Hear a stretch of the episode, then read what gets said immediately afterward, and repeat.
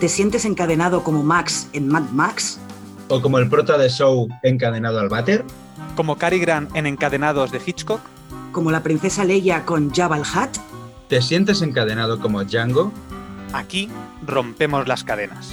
Os damos la bienvenida a un nuevo podcast de Cine Desencadenado.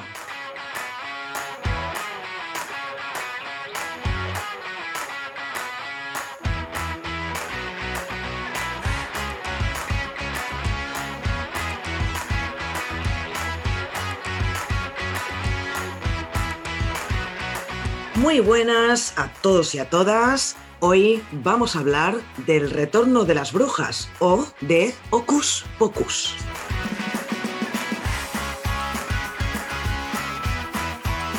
Yo soy Nat, aquí estoy con tres personas más. Voy a ir por orden a saludaros. Toxic, ¿qué tal? ¿Cómo estás? Hola, buenas. Pues muy bien. Aquí de viaje de negocios por Salem. Por Salem, muy cuidado por dónde vas, eh, cuidado. Me han ofrecido estar aquí en una casa museo. Ah, de, de guía turístico en el museo. Sí, Ah, sí, qué sí. Pensaba que el museo había cerrado por eso, ¿eh? Yo creo que te han timado, ¿eh? Ah, no sé, hay poca gente, eso sí. Me han dicho que no viene mucha gente. y está un poco sucio. Si quieres, ven a limpiar, venga. Sí, ahora voy. Ahora cojo la escoba con el gato y voy. Eh, Xavi, ¿qué tal, Xavi? ¿Cómo estás? Pues muy bien, muy bien. Ahora iré, iré ahí a ayudar a Toxic a limpiar un poco y a darle un poco más de luz. A ver si le salen, si le salen bien los negocios. Si le salen, si le salen bien ahí, ojo, ojo, Xavi, ¿eh? Ojo. Ojo. Ya Ojo, que empezamos bien el pillarla. podcast. El podcast. Bueno, y tenemos otra vez a Alex de Butch Borror, Butch Borror, la madre que me parió, ni el tercer podcast, ¿eh? ¿Puedo decirlo bien? ¿Qué tal, Alex? ¿Cómo estás? Pues muy bien, me han transformado en gato, me han quemado, me han desobedecido, han despertado las brujas, así que bien, dentro de lo que cabe bien. Es- está muy bien. Es, es lo que Sí. hacemos normalmente a los invitados que vienen al podcast, les hacemos esas cosas. Somos así. Perfecto, me parece, perfecto, oye. sin Sí, sí, fisuras. Sí, sí, sí. Yo al museo no me acerco, eso sí, ya no vuelvo. Sí, mejor no. Y menos No. con un mechero para encender. una No, no, no, no, ni de coña. No, no, no, no, no. Bueno, bueno, bueno. Vamos a hablar de Hocus Pocus o del regreso de las brujas, aprovechando la ocasión de que en nada, creo que es el 28 de septiembre, ¿verdad? Se estrena la segunda, la segunda parte de- del regreso de las brujas. Que eh, cuando salga este podcast, la verdad es que no, no sé qué día sale, quizá ya se ha estrenado la segunda parte, no tengo ni idea. Pero bueno, que hemos Sale el pensado. 30 concretamente. Ah, sale el que- 30 de septiembre. Mm. Vale, vale. Mm. Pues el 30 de septiembre, pero bueno, sigo diciendo lo mismo. Este podcast Sí. no sé cuándo sale. ¿Saldrá Después. antes? ¿Saldrá después? Justo unos días después.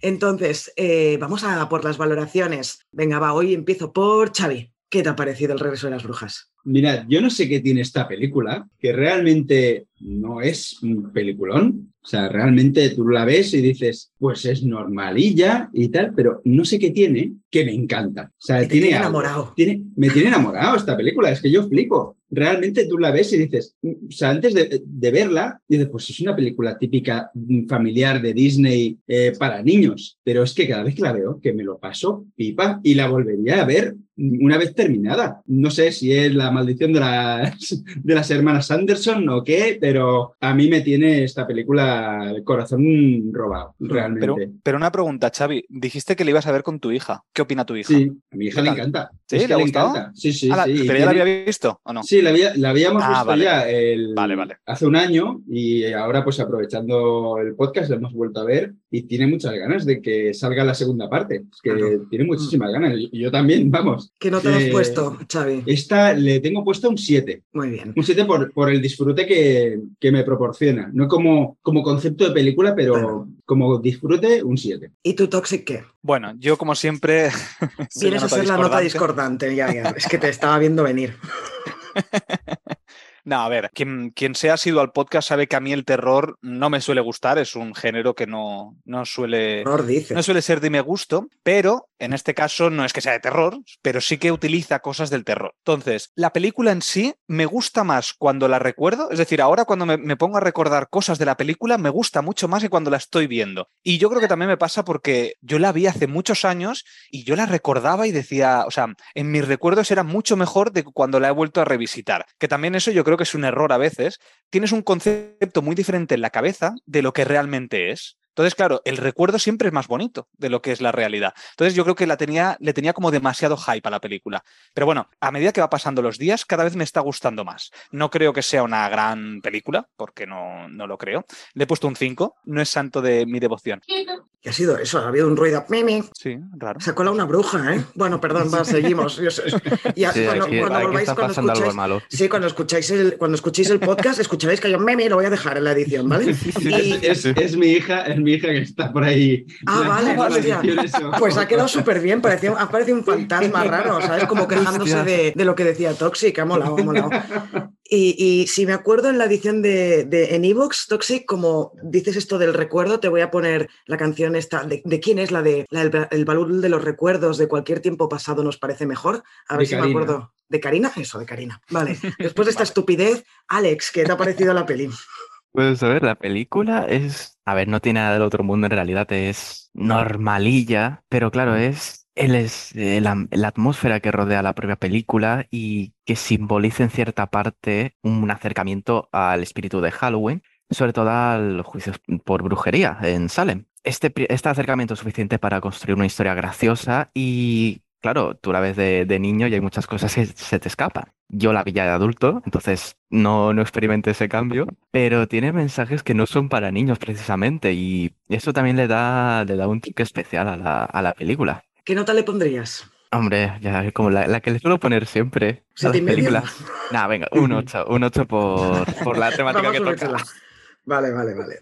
Bueno, pues por mi parte, a mí me ha encantado. Yo la vi en su momento, imagino, bueno, imagino no, 93, 94 la debía ver, supongo que incluso en cines, quizá, no me acuerdo, pero no recordaba absolutamente nada de la peli y me lo he pasado tan bien revisionándola. O sea, me he reído, he estado ahí súper pendiente, súper metida dentro de- del film. Las tres actrices me han parecido maravillosas. Eso sí, empecé a verla doblada y dije, aquí está fallando algo. Aquí, aquí yo creo que me tendría que estar riendo más, pero no consigo reírme. Y a los 15 minutos o así la puse en versión original y no hay color, ¿eh? No hay color lo divertida que es en versión original esta peli con, con la versión doblada, que está bien doblada, ¿eh? Pero Mm. no me hace tanta gracia, no sé por qué. Normalmente suele ser al revés, porque aunque yo pueda entender más o menos el inglés, el castellano me entra más, más rápido y me hace más gracia, ¿no? Pero, pero la recomiendo ver doblada. Y también hay doblada, en versión original, perdón. Y le he puesto un 7 también. Estaría entre el 7 y 7 y medio, porque lo que habéis dicho Alex y Xavi, aunque no es una gran película,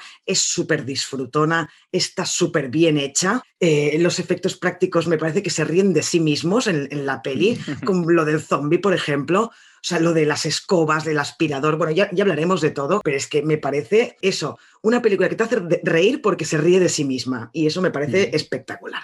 En fin, además es una comedia, es una comedia sin ser parodia, que es lo, Sí. lo grande Mm. que tiene. Automáticamente yo creo que la gente la ha convertido en una película de culto dentro del cine infantil. precisamente por eso, ¿no? Por, por, yo creo que por ser muy sincera, la película es muy sincera, o sea, vamos a, a presentar tres brujas que son eh, súper estrambóticas, que son graciosísimas, porque además ahora hablaremos del casting, pero creo que están excelentes las tres y bien escogidas para el papel que tienen que hacer, pero, pero es que es eso, en ningún momento no es una película pretenciosa ni nada de eso, ni nada que, que quieran decirte, "Ah, te vamos a explicar la historia de brujas de tu vida, no.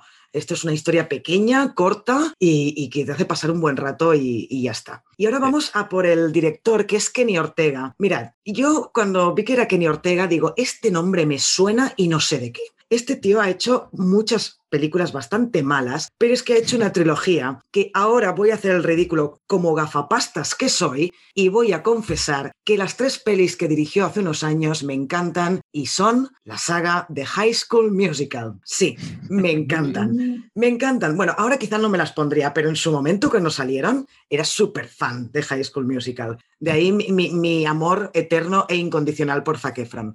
Bueno, ¿qué os ha parecido la dirección de, de Kenny Ortega? Para Bueno, si mí, queréis- Xavi, no, no nos vamos a pelear por, por hablar de Kenny Ortega, pero Sí, no, es que tampoco hay para más, parece mucho que decir. no, para mí está en, es, es una peli de encargo. Bueno, de encargo. Es que él es especial, especializado, ya lo has dicho, en High School Musical, pero es que ha hecho un montón de, de musicales y obviamente seguramente dirían, necesitamos un tío que haya tocado tema musical, comedia y Disney, que sea de la casa. Mm. Y, y le ofrecieron esto y lo hace, lo hace solventemente, lo hace, lo hace bastante bien. No es lo más destacable de la, de la película, como ya comentaremos luego, pero está dentro de lo que tiene que estar. Y punto. No, no es lo más destacable, pero están muy bien escogidos los tipos de plano que utilizan en cada escena para que hagan Mm. más gracia. Cuando tiene que haber un plano general para que las brujas se las vean enteras y veamos cómo caminan, por ejemplo, o yo Sí. qué sé, o cuando se necesita un primer plano porque es la gracia de verle la- el jeto a, a Beth Midler en ese momento, pues están muy bien escogidos los tipos de plano y los movimientos de cámara en cada Mm. Sí. momento, creo yo. Eh, Toxic, ¿quieres decir algo? Pues mira, iba a decir un poco lo mismo que tú, Nat, porque a pesar de que creo que no, que como he dicho antes, que no es una gran película, pero sí que creo que está bien dirigida, porque hay, hay cosas, como tú has dicho, lo de los planos, eh, donde está muy bien escogido dónde pones a las brujas, sobre todo cuando estás enfocando a las brujas, porque una de las cosas que todo el mundo puede recordar esta película son las brujas, por lo tanto las tienes que tratar muy bien en pantalla. Y escenas como, por ejemplo, la de, la, la de las escobas, está muy bien dirigida. Los planos que están escogiendo, cuando cogen la- las escobas estas, eh, bueno, la escoba, eh, luego coge una, una fregona y luego y coge aspirador.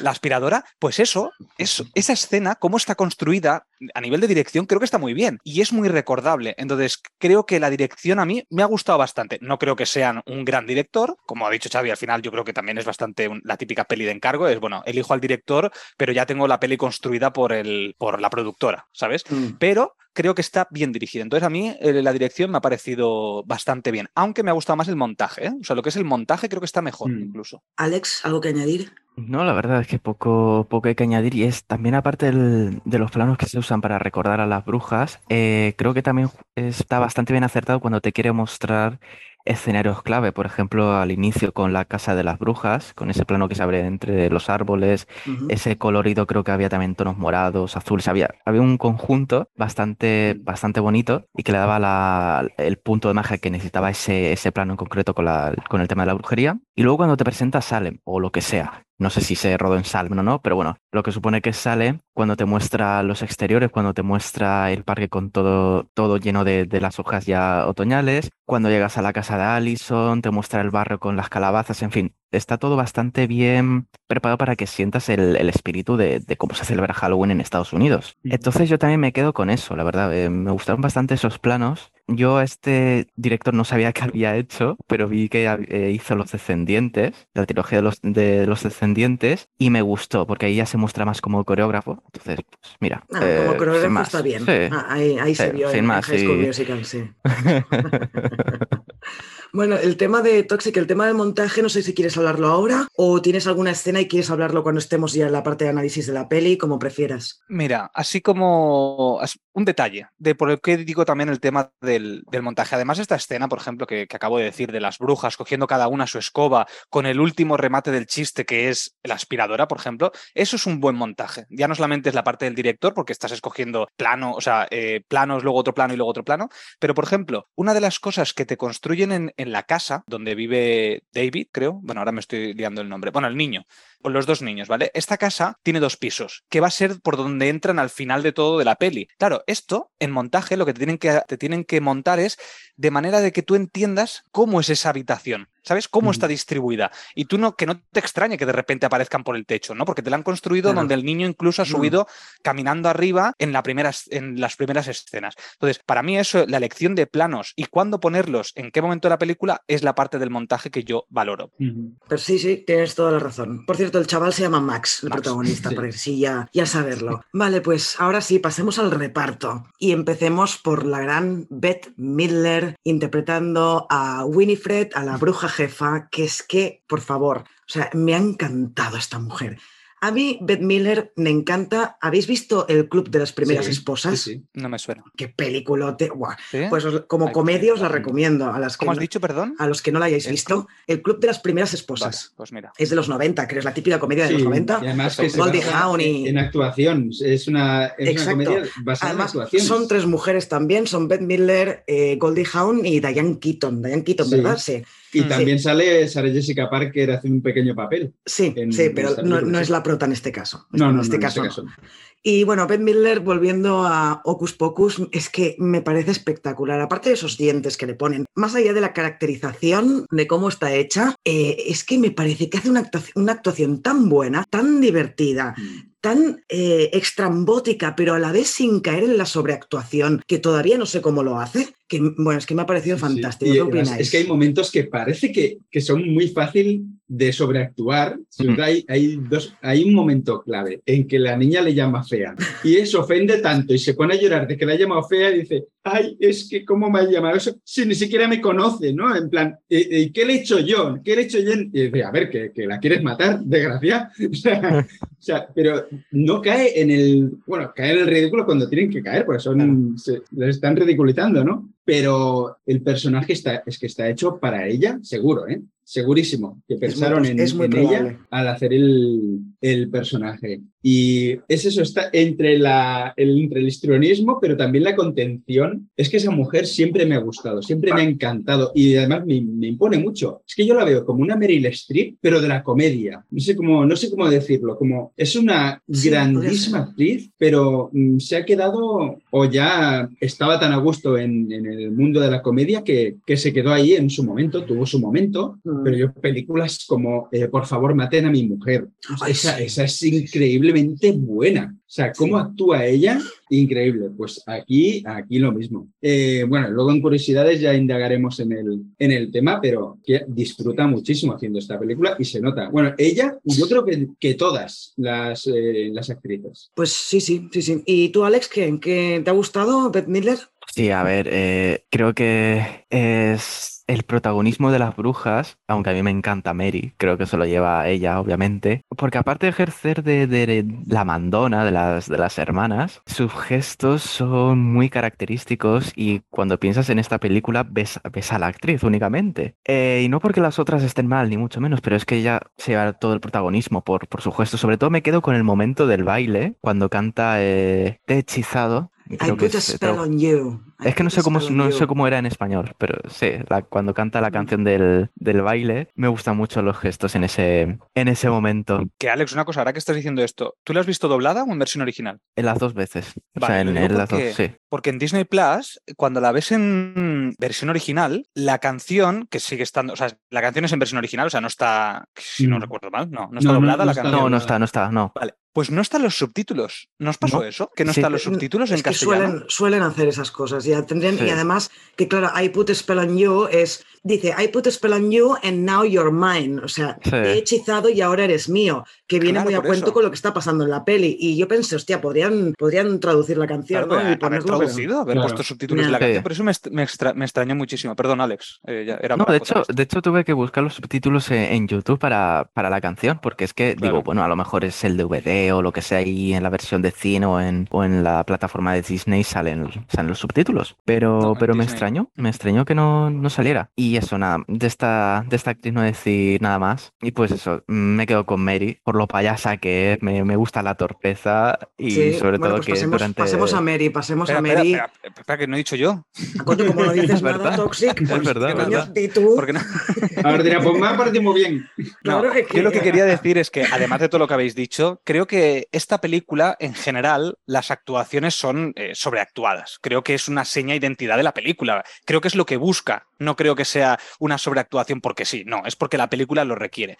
Pero, sin embargo, la capacidad que tiene Beth Miller de convertir la sobreactuación en una actuación perfecta, creo que es brillante. Creo que es la mejor de toda la película, yo creo que sin duda. Pero es que cuando la ves, tú dices, te la crees. A pesar de que ves que, que la película es como eso, bueno, que es, una sobreactuación general, que va, ella está perfecta. Yo recordaba su, sobre todo su, su atuendo también eh, en, en- en la mente, ¿sabes? Lo que te queda de recuerdo de esta película.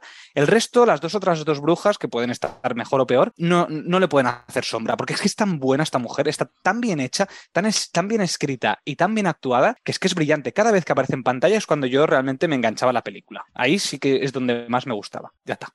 Ahí- Ahora ya está, ya, ya- ya Ya está, podemos seguir. Ya podéis continuar. Vale, gracias, gracias, Toxic.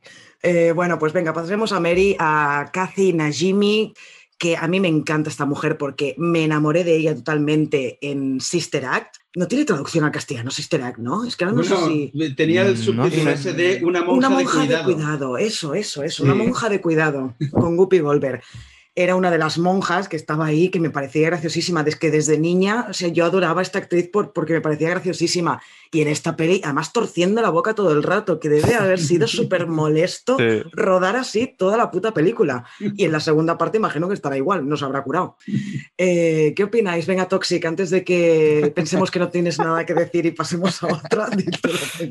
Pues a mí ella no me acababa de gustar tanto. Sí que me, me- en por ejemplo, me encantó, porque además es de lo poco que recuerdo, tanto a Guppy Goldberg como a ella. En cambio, en esta película no me acaba de convencer. Y uno de los problemas que tuve con ella fue por el doblaje. ¿Ves? En este caso, yo siempre soy muy defensor del doblaje, pero el doblaje que le hacen a ella me recuerda un poco al doblaje que le hacían a, eh, en Stranger Things al, al chico este, al que tiene problemas en los dientes. Nunca me acuerdo el nombre. Dustin. Dustin. a Dustin.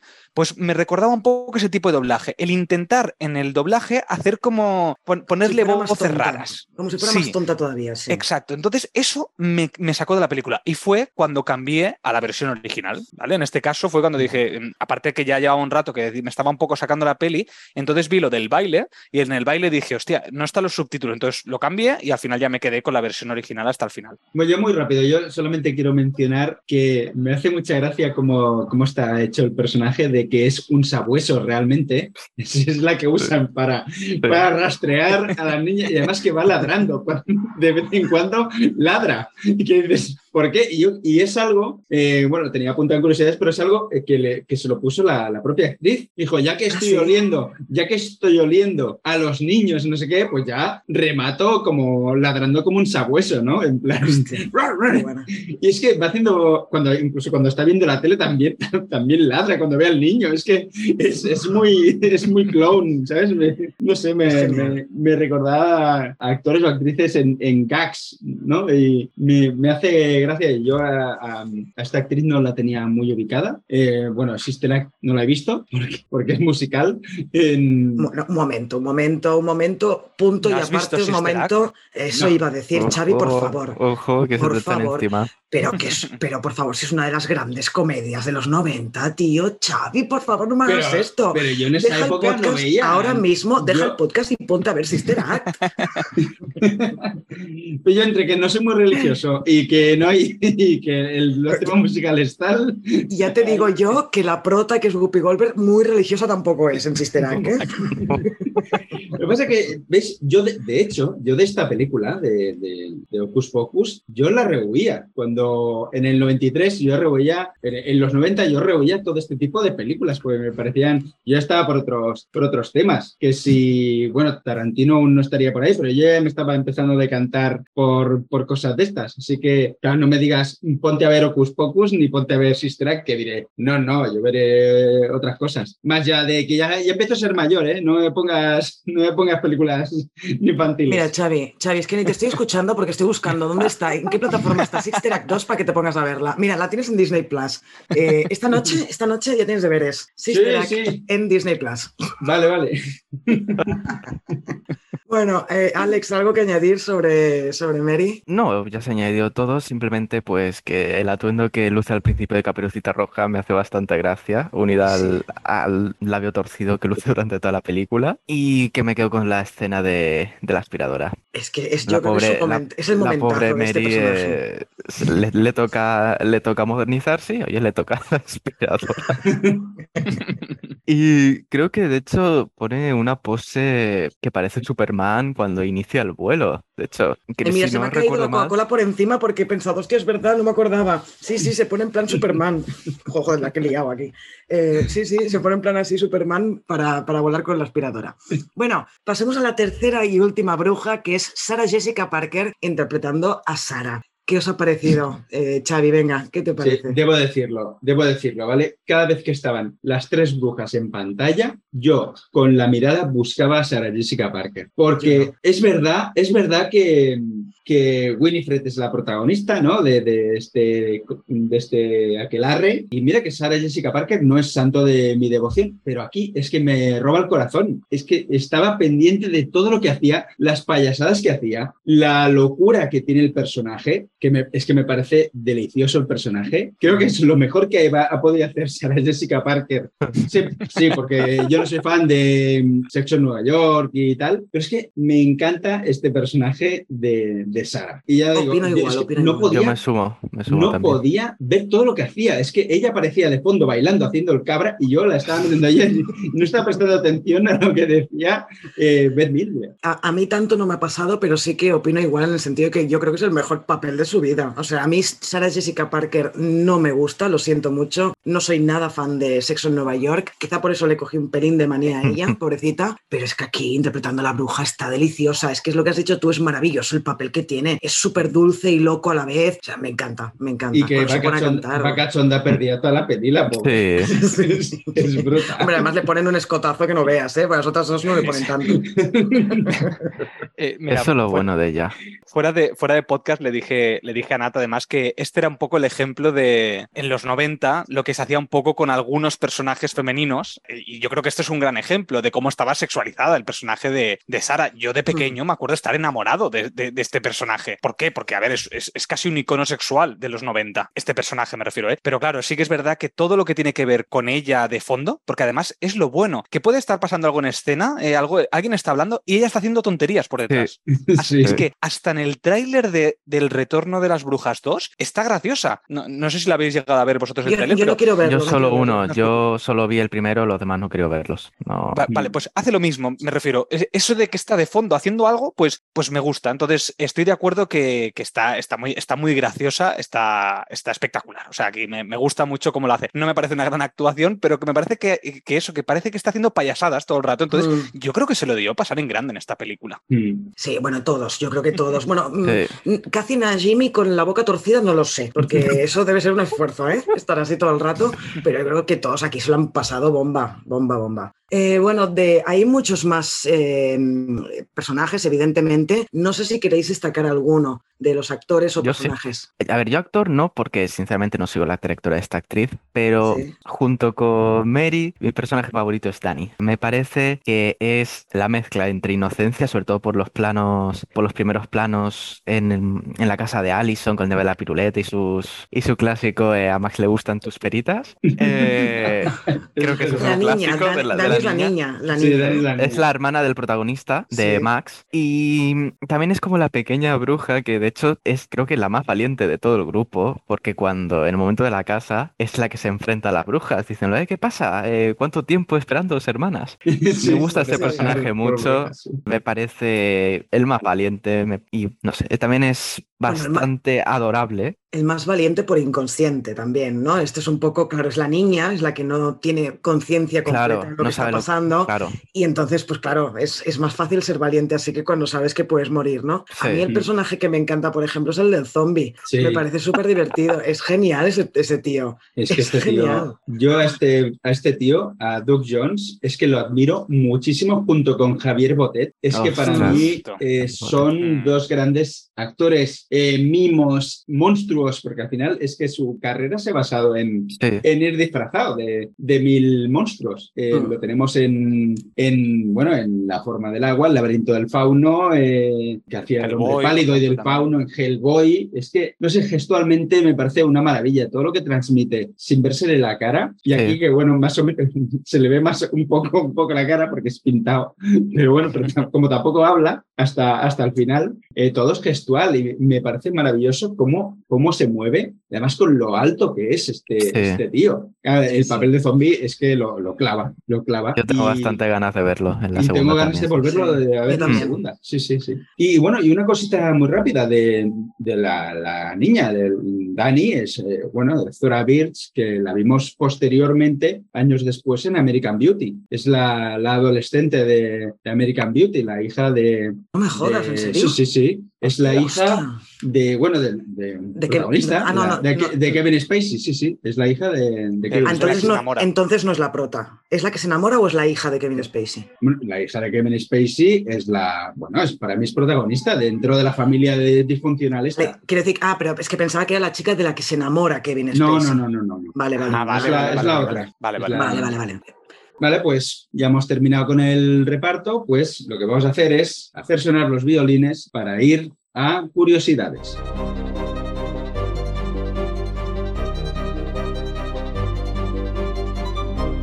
Vale, pues la primera curiosidad que tenemos es que el papel de Max Denison, el, niño prota, se le ofreció originalmente a Leonardo DiCaprio, pero la rechazó para poder aparecer en A quien ama Gilbert Grape. Bueno, es Bueno, buena, buena bien, decisión. Buena Hizo decisión. bien, sí. Pero bueno, Sí, sí. ya que había, claro, seguramente había hecho la de Critters La de 3 y dijeron, pues mira, necesitamos a otro niño así, rubio que se enfrente a adversidades. pues luego ¿Os dijo, imagináis? En un mundo paralelo aceptó este papel y Leonardo DiCaprio no es conocido. ¿Os imagináis, tío? Qué fuerte, ¿eh? Bueno, mm, podría haber sido conocido luego también. Sí, pero aquí nada más Gilbert Grape fue el que lo catapultó, porque claro, es que todo el mundo se pensó que realmente el actor era retrasado mental, que tenía un Hostia. retraso, y no, no, al final cuando iba a las galas y a las premiers y tal, dijeron, hostia, no, este chico no tiene ningún retraso. pero es que lo hace tan bien en Aquí Mama Sí, sí, sí. Madre mía, qué peliculón. En fin, Mm. perdón, perdón. No, no, ya. sigue. Está bien, hay que ir comentando las cosas. Vale, pues otra curiosidad es que la balada Almost Unreal del dúo pop sueco Roxette originalmente estaba destinada a ser incluida en la banda sonora de esta película, pero finalmente se usó en Super Mario Bros., que también es del 93, en su lugar. O sea, a mí la verdad es que esta canción de Roxette me, me gustaba mucho, sobre todo cuando hacían el videoclip con escena de Super Mario Bros. y tal, me, me- me gustó mucho. Luego la peli fue, fue lo que fue, pero ostras, me hubiera hecho gracia Mira. que sonara aquí, en esta peli. Ahora en, en Evox estará sonando la canción por si a la gente no le suena. Una, lo que me pasó con lo que le ha pasado a Toxic con esta fue con Super Mario Bros. A mí me encantó de pequeña, me acuerdo, y la vi hace un par de años y dije, pero qué mojones es esto, por Sí, favor, sí, es sí. malísima.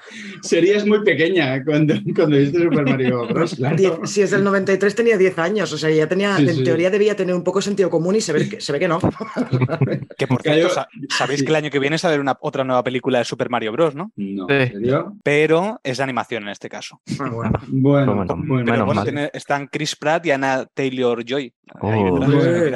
Qué Entonces, pesadilla. Eh, vale, prosigamos. Eh, ahora vamos a centrarnos en Sarah Jessica Parker. ¿vale? Eh, Sarah Jessica Parker pues, interpreta a una bruja que fue ejecutada durante los juicios de brujas de Salem. Pero ¿qué ocurre? Que estuvo investigando la historia de su familia para el programa ¿Quién te crees que eres? del 2004 y descubrió que su décima bisabuela, Esther Elwell, fue arrestada en Salem a finales del siglo XVII por cometer diversos actos de brujería y asfixiar a un vecino hasta la muerte. El caso de, de Esther nunca llegó a los tribunales, escapó con vida y la acusación puso fin a los juicios de brujas de Salem. O sea, el tema es que si a lo mejor si se, hubieran, fuerte, ¿no? si se hubiera encargado a su bisabuela ahí, a lo mejor el linaje no, no hubiera llegado y no existiría Sarah Jessica Parker. Otro mundo paralelo en el que no existiría Sarah Exacto. Jessica Parker. Mira, ¿has visto? Curioso. Y lo Me voy a ahorrar el comentario. Charlize ¿Eh? Theron, a lo mejor, eh, su personaje. ¿Te imaginas a Charlize Theron aquí? Lo haría genial. Esa mujer lo hace hace, bien. lo hace todo bien. O sea, ¿Qué más? Sobre Sarah Jessica Parker, eh, dijo que le resultaba tan cómodo estar en el arnés de la escoba voladora que en lugar de volver a bajarla al suelo durante los descansos entre tomas, eh, lo que hacía era se guardaba una copia del New York Times en, en el traje para leer mientras estaba suspendida en el aire esperando a, a retomar las escenas. Estaba ahí muy bien, oye. cómoda la tía. Sí, sí. Y en el Locus Pocus 25 aniversario de 2018, eh, Sarah Jessica Parker reveló que en realidad se comió la araña. Pero yo no me ¿Qué lo creo. dices? No Yo me lo creo, no me lo creo. Yo no me lo creo porque se ve una araña muy grande. Sí que se ve como, como está masticando, pero yo digo, eso es de gominola o algo. No puede ser. Sarah Jessica aquí no me la cuelas. ha soltado el moco, pero yo creo que no. Que no es verdad. Quería, quería ir de gótica o algo así, soltó Claro. eso. seguro. Se va a comer una araña, además del tamaño que se supone que tenía eso. ¿Qué va? Al igual me como yo eso. Igual. por un millón de dólares. En otro Pues- universo paralelo quizá, pero ahora aquí no. En este estamos no. con los universos paralelos aquí, al final va a Sí, salir sí, el, sí, sí. el- el Doctor Extraño en el podcast, ya veréis. Os molaría. ¿Cómo, cómo se llamaba el actor de Doctor Strange? Babe, ay, David, madre mía. Benedict Cumberbatch, ya sé decirlo, no me vais a bien, más ah, veces. muy bien, ya se ha aprendido. Este es sí, un chiste de Metapodcast.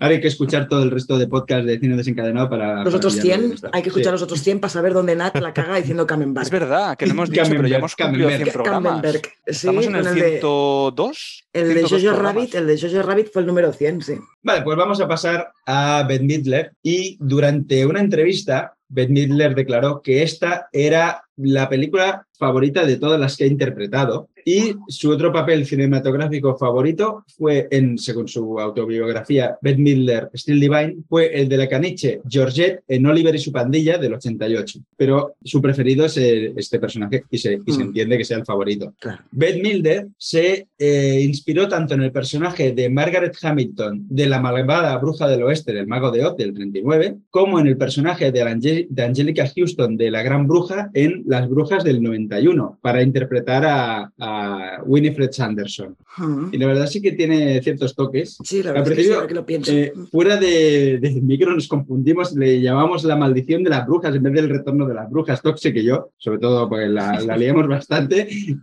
y estábamos confundidos de- con, con la, con la bruja de, de Angelica Houston y, y- y esta, pero bueno, simplemente que algo, Hasta algo que- tiene. Hasta que llegué yo y os dije el nombre correcto. Os dije, vale, calláis estáis hablando del, poco, re- cabrones. del retorno de las brujas, ¿no? Exacto. Vale, y otra curiosidad sobre Ben Midler es que al principio de la película, Mary le dice a Winifred, Winifred, eres divina. La verdad, Beth Midler es conocida por su, apodo, su- por su apodo de la divina señorita M. O sea, hay un meta, meta curiosidad ahí, de- se van soltando perlillas. Mm. Vale, ¿qué más? Pues la película se estrenó en julio del 93 para aprovechar que los niños no iban a la escuela durante el verano y también para evitar la competencia con Pesadilla antes de Navidad del 93, que era un lanzamiento que se iba, otro lanzamiento eh, de Disney que se lanzaba en, en Halloween. Para no competir, pues eh, lo movieron, lo dejaron en, en julio. Bueno, ahora vamos a una parte de disfraces que aparecen en, en la película, sobre todo de, de- Disney. Eh, hay un huevo de Pascua, que es que hay un niño que se disfraza de la señora Potts de La Bella y la Bestia durante el truco trato, cuando las hermanas se bajan del autobús. También tenemos a un hombre disfrazado de Tron, que es del 82, en otra película de Disney, en, cuando termina la canción dentro del salón de actos del, del ayuntamiento, eh, Sí. donde está el baile este, pues ahí aparece un tío disfrazado de, de Tron. También eh, las tres niñas que le roban las escobas a, a las brujas delante de la casa de Satán.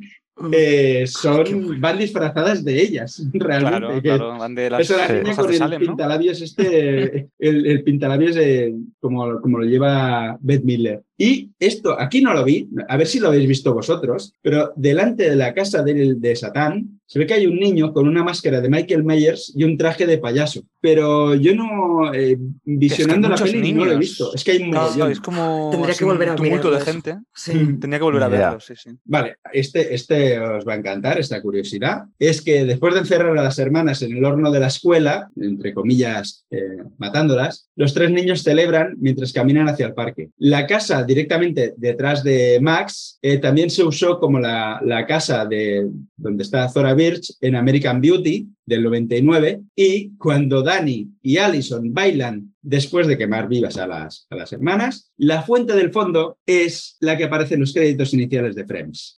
Y el edificio también. ¿Qué dices? Sí, Hostia. sí. Qué fuerte. Oye, oye, tengo que Mira que estaba pensando que había algo raro ahí, que me sonaban cosas. Es- es que Nunca me había es muy imaginado que era rápido. Friends, ¿eh? Es muy Hostia, rápido, lo tuve que buscar poster- posteriormente. Digo, sí, sí, es que es, es lo mismo, es el mismo sitio. Qué Y heavy, qué heavy.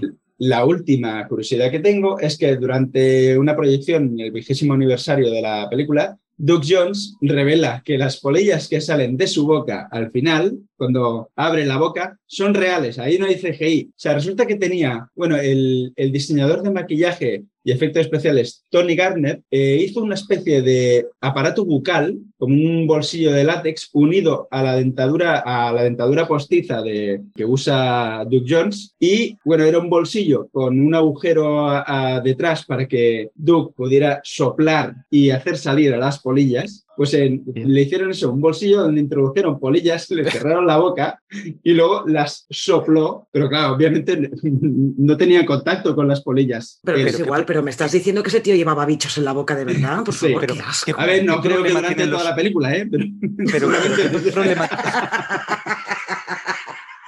Todo el no baje con las polillas en la boca. Exacto, ya no las suelta para que se fuera metiendo en el papel, ¿no? Se iba a su casa y seguía con las polillas en la boca. No es que no puedo cenar, tengo, tengo el maquillaje todavía y la, Tengo lo por bicho. ella.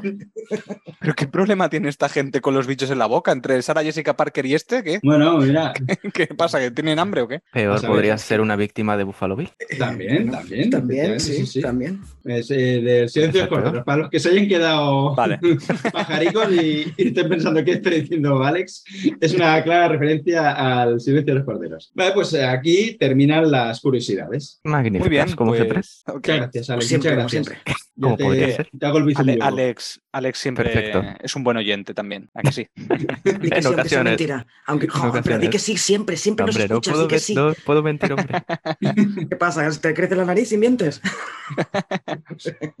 Me cogen para la tercera y todo. de- De Hocus Pocus. Bueno, pues vamos a pasar ya a la parte del, del análisis de la trama. Bueno, pues he dividido en este caso en dos partes. Bueno, me la ha hecho Xavi esta vez. Muy bien, Xavi, así me gusta. Te tenemos Nada, pues, ya bien, edu- bien educadito. Lo ha todo Xavi esto. Sí, sí, madre mía. Muy bien, Xavi. Venga, pues bueno, tenemos las tres brujas que son Winifred, Sara y Mary, que le arrebatan la energía vital a una niña para rejuvenecer y convierten en gato a su hermano para toda la eternidad. Son ahorcadas por el pueblo de Salem, pero antes de morir profetizan su regreso. 300 años después, Max acompaña a su hermana Dani a celebrar la noche de Halloween. Junto con Allison llegan a la casa museo de las brujas y Max enciende una vela que resucita a las brujas, tal y como había hecho Nat en el teatrillo. Eso Luego escapan de las brujas llevándose su libro junto con Binks, el gato, y se esconden en el cementerio. Las brujas los encuentran y resucitan a Billy Butcherson para que los persiga. Las brujas cogen un autobús que las lleva al centro del pueblo donde celebran Halloween y llegan a la casa de Satán. En toda esta primera parte, ¿qué os parece? Por ejemplo, o sea, antes de hacer este salto temporal, porque tenemos un, un par de escenitas, por ejemplo, Alex, ¿qué te parece este, este inicio de, de la película? Eh, desde el momento en que está eh, Zachary Biggs, ¿era? Eh, el nombre Sí. de pila no me acuerdo cómo era. Sí, sí, Zachary. Sí. Sí. Eh, desde ese momento, ¿no? Cuando va a buscar a su hermana. Pues la verdad que me parece, eh, viéndolo mejor, a pesar de las caras de payasas que hacen las brujas, bueno, las hermanas Anderson, sorbiendo el alma de, de la hermana de, de Binks. Parece que están comiendo espaguetis. Eh, me parece bastante aterrador porque en definitiva quiere matar niños únicamente, lo que pasa es que te lo, te lo aderezan, dándole toques cómicos. Mm. Y sobre todo el sentimiento de culpabilidad de, de Binks durante tantos años convertido en gato sin poder hacer nada, esperando, esperando los padres sin saber dónde está su hijo, porque no sabe dónde se ha Bueno, sus- metido. Sus dos hijos, ¿no? Me imagino. porque, Sí, pero eh, una- uno ya se, se comido. claro, uno ya se imagina qué ha pasado, pero el otro Ya. Ya que no sabe además dónde cuando, está. cuando lo convierten en gato, el padre lo- le da una patada Sí. al gato. Y ahí da Sí. mucha pena, tío. Que Sí. el, hijo intenta-. Se intenta soy yo, soy yo, papá. Sí, sí, Sí. sí. Hombre, es Me un da- poco me da- me da dramático pena. ese- ese- esa escenita, ¿eh? Al inicio. Joder, Sí. ya ves. Que luego hace miau, ¿sabes? Da mucha Sí. pena. Si estuviera yo ahí con él, hubiera encendido la vela con él. Porque me dio mucha pena ahí. Alex se siente identificado con el gato. yo ya no sé, yo no sé qué, qué sentir. Y a mí me gusta mucho la escena inicial en la que Sara se lleva a la niña, porque ahí canta la canción, la atrae con la canción que luego usará al final de la película para atraer a los niños del pueblo. Se ve, se oye muy tenue mm, y al principio no sabes si es de la banda sonora o qué, pero tuve que tuve que Yo no me había enterado. tuve O sea, que me acabo de enterar ahora que lo acabas de decir. Sí. Yo no lo había entendido Eh, así. yo Vale, al- vale, Es vale. muy al volver- sutil, sí. De hecho, al volver a hacer, el- me he dado cuenta, al volver a hacer el, el resumen de la peli, que he ido viendo trocitos, pues al principio digo, espérate, que está cantando la canción que canta al final y me pareció muy, muy, muy curioso. Que por Y cierto, todo- esa canción, perdona Xavi, solo un, un apunte pequeño, da mucho mal rollo en original. En español se suaviza un poco, pero es que en original es muy inquietante porque ya te dice que te van a matar. No te lo edulcoran tanto. Ah, ¿En pues- serio doblan, doblan el- la canción de Sarah Sí, Jessica Sí, Parker? Hostia, es, tío, eh, manía, eh, ¿eh? está doblada, está doblada y la y no sé por qué, una sí y la otra no, pero bueno. Ya, no- bueno, Mm. porque la otra es más una canción más original, o sea, no es hecha para la peli, la de I Put a Spell on You, pero pues, le cambian la letra, obviamente, y esta es original de la peli, no sé, pero es que ahora ya por suerte no lo hacen tanto. Normalmente dejan al actor original cantar o a la actriz original cantar, pero antes hacía mucho esto de doblar las canciones que cantaban y me pone los nervios. ¿eh? Mm. esta canción es muy bucólica, ella la escucharía para ir a dormir porque es, es muy nana, es una nana. es una nana, sí. Y por ejemplo, Nat, ¿qué opinas luego ya de la. cuando ya resucitan? Porque, por ejemplo, hay una imagen muy icónica que es cuando aparecen las. o sea, cuando encienden la vela y aparecen las brujas en ese, en ese plano donde hay un montón de luz y, ven, y se aparecen como unas sombras y entran las tres juntas a la, a la casa. Es muy guay esa escena. Eh, lo que pasa es que, bueno, da mucha rabia el chico Max porque siempre, siempre hay alguien que la tiene que leer, ¿no? Eh, en otras pelis, alguien que tiene que leer el libro en latín, pues ya está este como yo en el teatrillo, que tiene que encender la puta vela, que dices, a ver, chaval. Pero bueno, pero lo que me encanta de esta parte es cuando ellas salen de la casa y empiezan a encontrarse con el mundo moderno, porque han pasado 300 años. Todo lo que pasa con esto, o sea, por ejemplo, cuando ven la cera que lanzan a Sara, que es, buenísimo. Lo de la cartera es brutal. El, que de la cartera. El, que dicen, es un río, un ah, río La carretera, entendí la, cartera. Yo también entendí carretera, vale, vale. la carretera, sí, sí. Un río negro. buenísimo. Está duro, está duro, no me hundo. Es sí, que ella se pone, se pone a saltar. Todo lo que tiene, o con el autobús también, que eso vendrá después, ¿no? Todo cuando se encuentran con cosas novedosas, me, me, hace muchísima gracia, está muy bien hecho. Yo incluso lo hubiera explotado más esto. Eh, a mm, nivel de guion, hubiera mm. metido más cosas. Y una pregunta, ¿no hay un momento, me suena, que una de las brujas le dice, no tienes carnet de conducir? O algo así, le dice al niño, a Max. Sí, bueno, eh, ¿cómo los papeles, le pide los papeles, ¿no? Como si fuera un policía. Claro, pero digo, no entendí por qué digo, digo, pero si se supone que al, principio nos han planteado como que no saben nada de este mundo y de repente le pide el carnet de conducir, no sé, era como muy raro. Esto ya es la, parte final. Licencia creativa. Sí, sí, pero no sé, me extrañó, me extrañó porque está muy cuidada la peli. Esta película está muy cuidada. no lo recuerdo. Yo tampoco, sinceramente es cuando están en escapando con el coche, ya en la, una de las últimas escenas, y llega volando Winifred y se pone al lado y le dice, ¿no tienes carne de conducir? O algo así.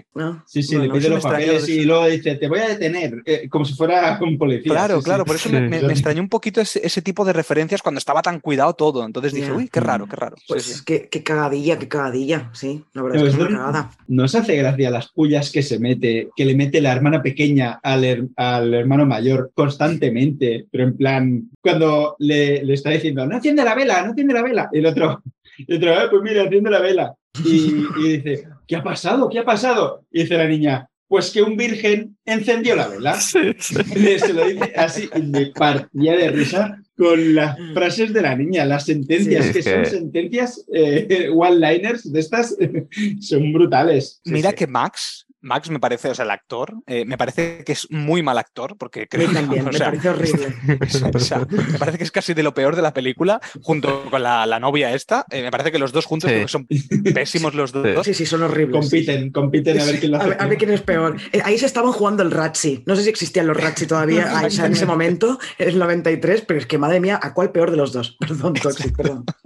Pero sin embargo, la relación que tienen hermano-hermana, que es lo que estaba diciendo Xavi, me parece que funciona muy bien bien más, por parte de ella, de la niña, porque creo que lo hace mejor, así como de niña repelente al inicio, sobre todo, y luego de luego ya. Pero esta relación de, hermanos, ¿sabes? Me, pareció muy curiosa y muy creíble. Sí, pero bueno, luego tenemos también para competir en los rachis a los dos colgados esos del pueblo que le oh, las bambas. ¿Qué dices? Pero se puede sobreactuar más el papel de villano que se ríen, se ríen portados en plan, así en plan, eres un pringao, y, se pone a reír así de madre mía, tío. Si es que no tiene cuando les pegaría le dice, le dice algo del nombre y le dice, no, me llamo Ice. Y se da la vuelta. Y se pone me llamo el, Ice. pelo que tiene Ice. My name is Ice.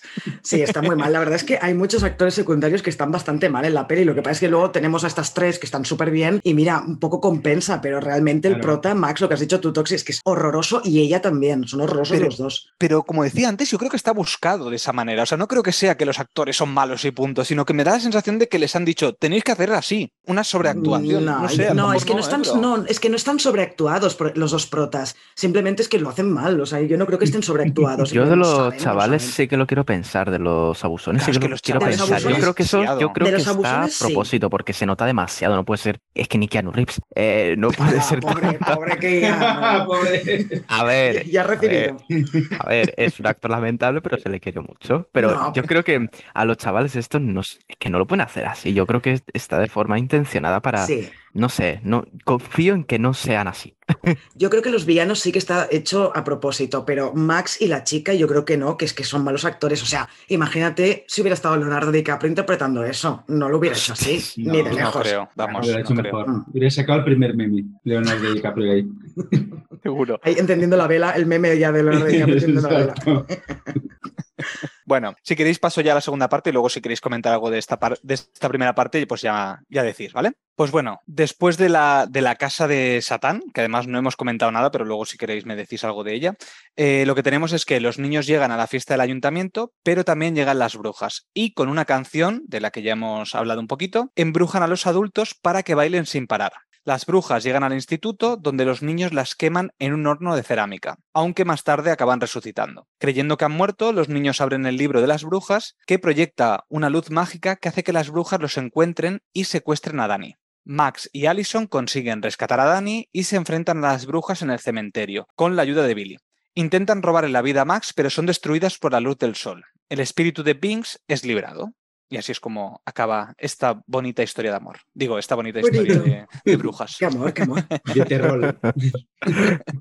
Por ejemplo, Xavi, dime alguna cosita de esta segunda parte. Bueno, antes de, de meternos en, en esta segunda parte, eh, quería comentar una escena que me hizo mucha gracia que no hemos comentado, que es cuando resucitan al, al zombie de Billy Batcherson, que era un antiguo amante de Winifred, bueno, un novio de Winifred que le puso los cuernos con su, con su hermana Sara. Sara. Y por eso, y por eso le, lo mató, le cosió la boca y, y acabó enterrado ahí. Y es que cuando, cuando lo resucitan, eh, a la primera que ve es a Sara y Sara le dice, hola Billy. Y el otro lo- la mira como, ay, mira, ay, qué guapa, que, que-". lo ve sonriendo.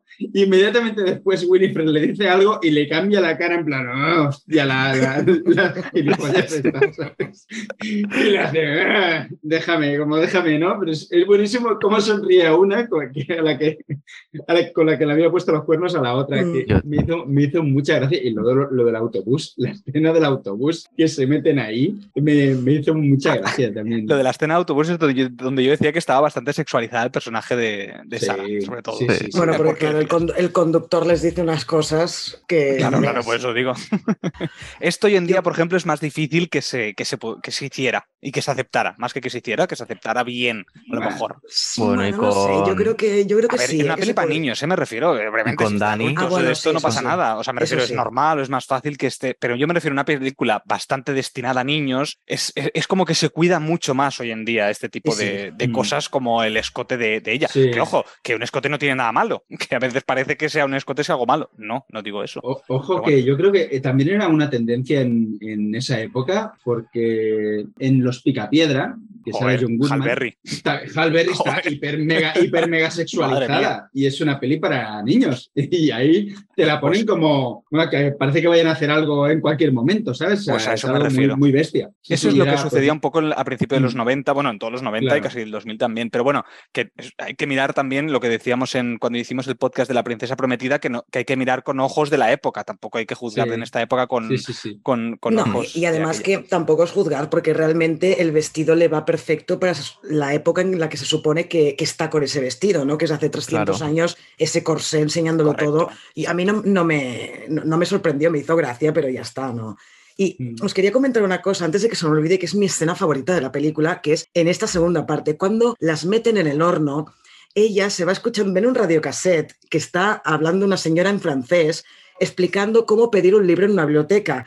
Y cuando sale del horno, Beth Midler Sí. dice, en inglés dice, ¿dónde? No, quiero mi libro, y luego lo dice en francés.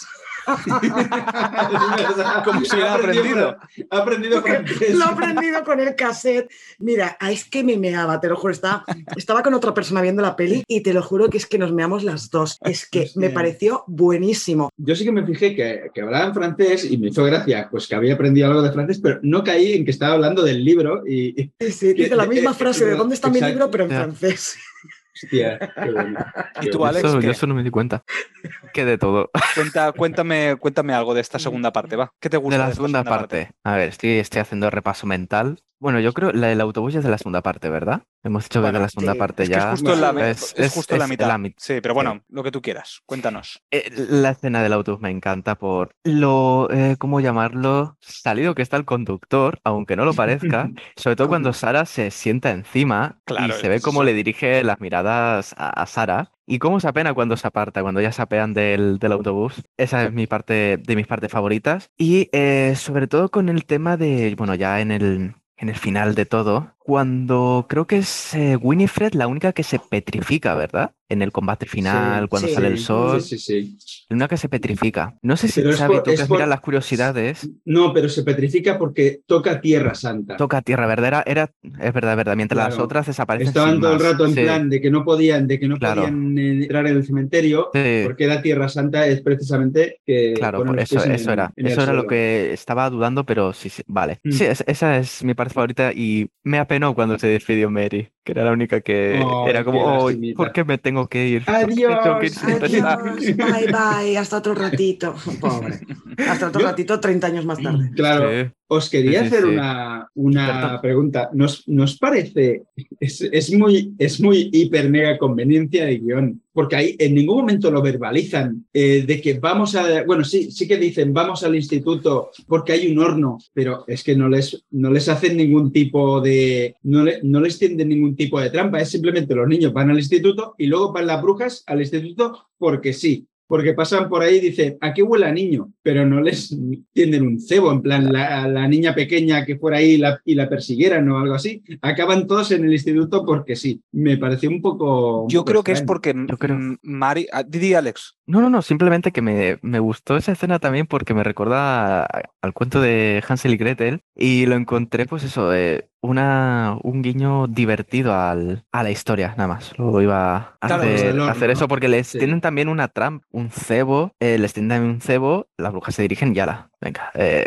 brujas para, para comer. Claro, yo, yo lo que entendí en esa parte, Xavi, o sea, es decir, cómo llegan desde, desde el sitio ese que están fuera del baile, digamos, hasta que llegan al colegio, que teóricamente están al lado, porque se supone que es el Mm. baile del, o sea, es como, le, como el gimnasio del colegio, por decirlo de alguna manera. Entonces yo entendí que era porque Mary esta- los estaba oliendo, es decir, los estaba persiguiendo, entonces como los Ah, sabía por dónde iban, Podría- es verdad, sí, los podría. estaban persiguiendo hasta allí. Es decir, que estaban al Cierto. lado. Yo lo entendí así. No sé si será así, porque además tú me has Vale. puesto aquí Cierto. en el resumen, me han puesto la fiesta del ayuntamiento. Pero yo no sé si es la fiesta del ayuntamiento o era la fiesta del colegio. Yo creo que, era el- bueno, es, es en el gimnasio, pero no es el colegio, la fiesta, ¿eh? Claro, creo no. que es Yo de creo ja- que es ayuntamiento no, porque son todos no, ¿En un adultos. gimnasio donde hay? En un colegio, Es- sino que no, hacen no, un gimnasio. pero- Sí, pero quiero decir que no es es un una fiesta de, de instituto, sino que es la fiesta del pueblo de Halloween. Yo creo que es el salón Sí, de actos del ayuntamiento, algún sitio así. sí, puede puede ser. ser. Da igual. Porque no había tampoco pero- niños, sí, era sí. todo bastante adultos. No... Sí, pues verdad. Lo, lo de Mary rastreando es verdad que, claro, porque donde están los niños luego llegan las brujas. ¿eh? En cada momento. donde- Claro, porque Sí, rastrea claro, claro, con pues, su pues. olfato de rastreator, Ve, el rastreator de olfato. los 90. claro. Es verdad que me hace mucha gracia cuando bajan del autobús, y, porque eh, Mary huele niños, llegan ahí y dice, ¿pero dónde están los niños? No hay niños, sí, solo hay duendes. sí. Hay duendes y, Sí. y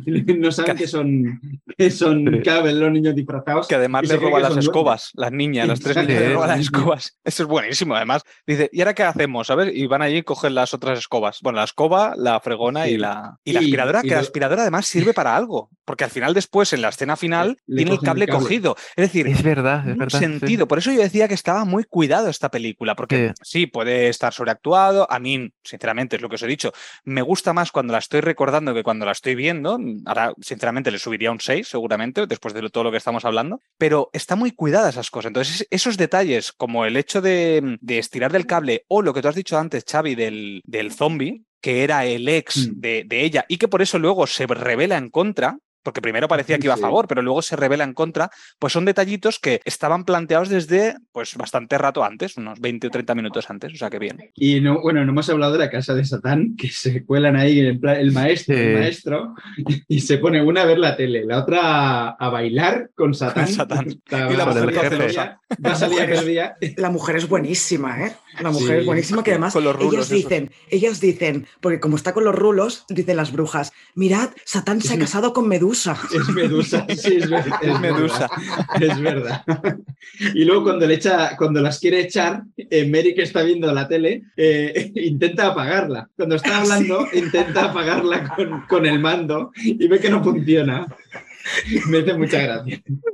Ay, qué bueno. Es que, hostia, yo es que me he reído tanto con esta peli, es que no me lo esperaba reírme tanto, porque Salvo pensaba el eso, momento ¿no? final de Vinx. A mí se me dio mucha pena. Ah, bueno, sí. Otro que Pues- también lo que pasa es que hace de gato, pero cuando está como persona, el mal actor también ese chico, ¿eh? Sí, Deja bastante madre que desear. Sí, sí, sí, sí, Hostia. sí, hostia. Pero Sí, es, sí. es tan rubio, qué monos.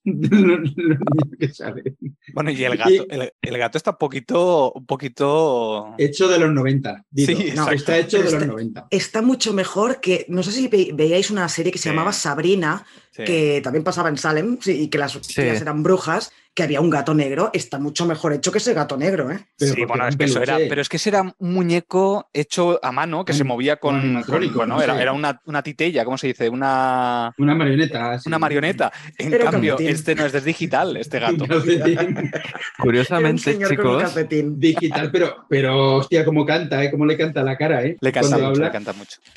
curiosamente, de los efectos especiales de esta película se encargaron, eh, entre otros, los que hicieron los de, bueno, colaboraron a hacer los del Señor de los Anillos. Hostia. La misma empresa.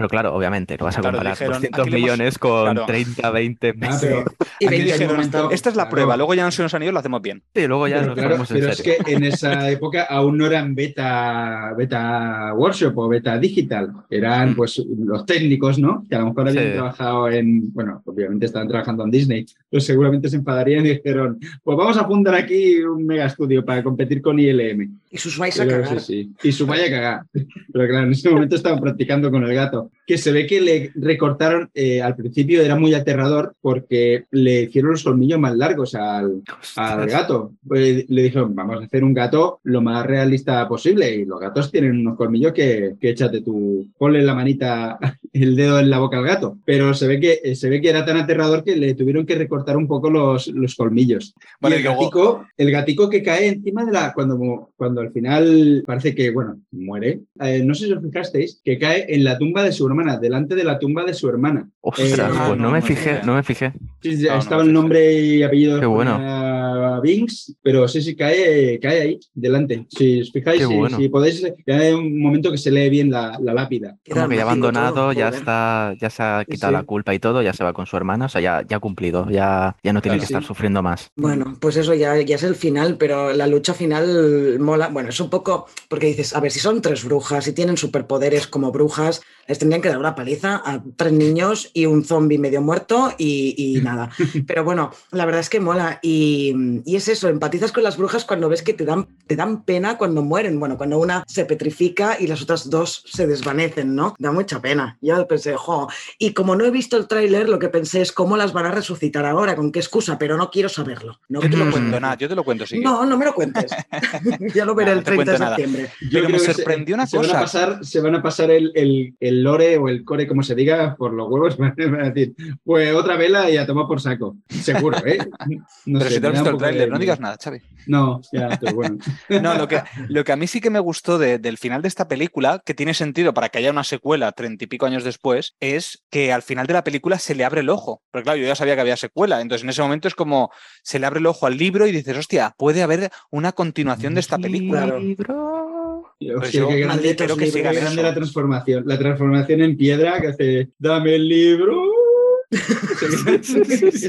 se convierte en piedra, que además que no se parece en nada, eh, hacen una, una falla mal hecha, o parece, ¿sabéis? Bueno, Nati Toxic, seguro que las, bueno, ahora me- eh, se me van a echar encima los del barrio de Gracia, pero parece que una portada de, del barrio de Gracia hecha con cartón y, y tal, de las De fiestas las de fiestas de Gracia. gracia, hostia. Sí, parece algo así, pero bueno, de los que no van a ganar el premio, ¿sabéis? Porque ahí hay, hay mucha calidad, pero se ve un poco mal hecho la estatua esa. A ver, Xavi. explota. Ya has ofendido muchos países, al menos no ofendas la gente que pueda llegar hasta mi casa. Exacto.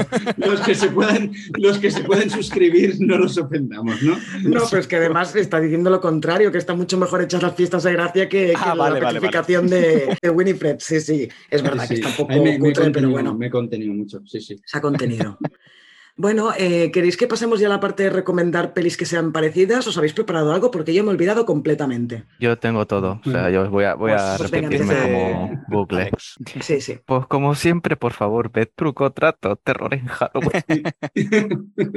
Es una maravillosa antología de terror. Es que os va a encantar porque es una ABC de, de la fiesta y es un gran homenaje. Cuentos de Halloween, otro tanto. Una antología esta vez muy mamarracha. Que, por cierto, investigándola bien, tiene muchas referencias a Halloween. Si eh, profundizas dentro de lo absurda que es, tiene muchas referencias a Halloween, a Halloween e incluso casi también construidas como truco trato. Cuentos de Halloween y truco trato, terror en Halloween. La del 2007, el slasher. No, por favor, que es. No. Esa no. esa Así caca. que. Y eso, mis recomendaciones. ¿Quién es Yo quiero recomendar algo muy, muy rapidito y que diréis, eh, Xavi, ¿qué huevos haces recomendando esta película en un podcast de una película infantil? Pero es que estoy segurísimo que la escena inicial de la desaparición de la niña sirvió de inspiración para la escena inicial de la película La Bruja. Estoy segurísimo. Hostia, Cuando- podría ser. La de cuando Robert Eggers. desaparece de Robert. Eggers, cuando desaparece el bebé. Es que, es que todo me recuerda, ese, ese inicio, todo me recuerda a esa película.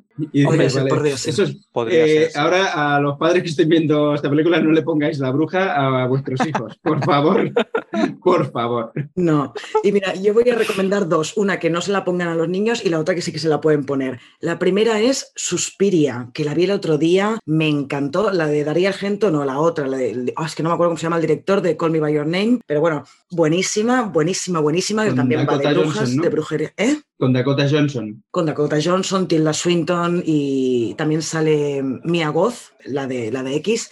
Bueno, buenísima Suspiria, pero esta ya es para mayores de 18 o de 25. Incluso tú, Alex, no la puedes ver, Suspiria todavía. ¡Oh, me cago en la puta! Pero si tiene 300 años, que es un gato. Ah, no, no. acabamos de convertir. Ojo, cui- Ay. ojo, cuidado la segunda, que no sé lo que soy. ¿eh? Yo aparezco por ahí, pero no sé lo que soy. No sé quién No seré ni nada. saber, no quiero No saber nada, saberlo. no quiero saber nada, no quiero saber nada de la segunda, no quiero saber nada. Bueno, La y Suspiria, la- si sois menores, si sois menores y vais a verla, mejor suspiráis. A otro Suspi- lado. Hostia puta. Bueno, Oh, bueno. Aquí es que lo siento. lo perdón, ofrecemos de ya estamos- sacrificio, ¿no? Ya estamos terminando, acabad el podcast, por favor. Bueno, pues Bueno, yo quiero la- recomendar. No, un un segundo, Ah, la ay, otra perdón, peli que quería recomendar que era que es infantil, que has hablado antes, Xavi, es La maldición de las brujas con Ajá. Angélica Houston, que es una comedia familiar de terror, muy del estilo, yo creo, de, de esta de, de Hocus Pocus, que además está en HBO Max. Y Suspiria, espérate que lo miro en un momentito, porque también está en alguna plataforma, En porque la Prime vi Video, sí. en Prime Video, sí señor, en Prime Sí, Video. hay que decir la de Angelica Houston, no la de Anne Hathaway, que se ve que es, eh, es eh, un remake de esa que es un poco, dicen que bastante malilla. No, no, la de dicen, Angélica ¿eh? No Houston, por favor. La de Angélica Houston Sí, sí, de los años 90, sí. Bueno, pues yo quiero recomendar, que ya lo he dicho al inicio del podcast, porque me parece que es, un, es más o menos de la época, que es La Princesa Prometida.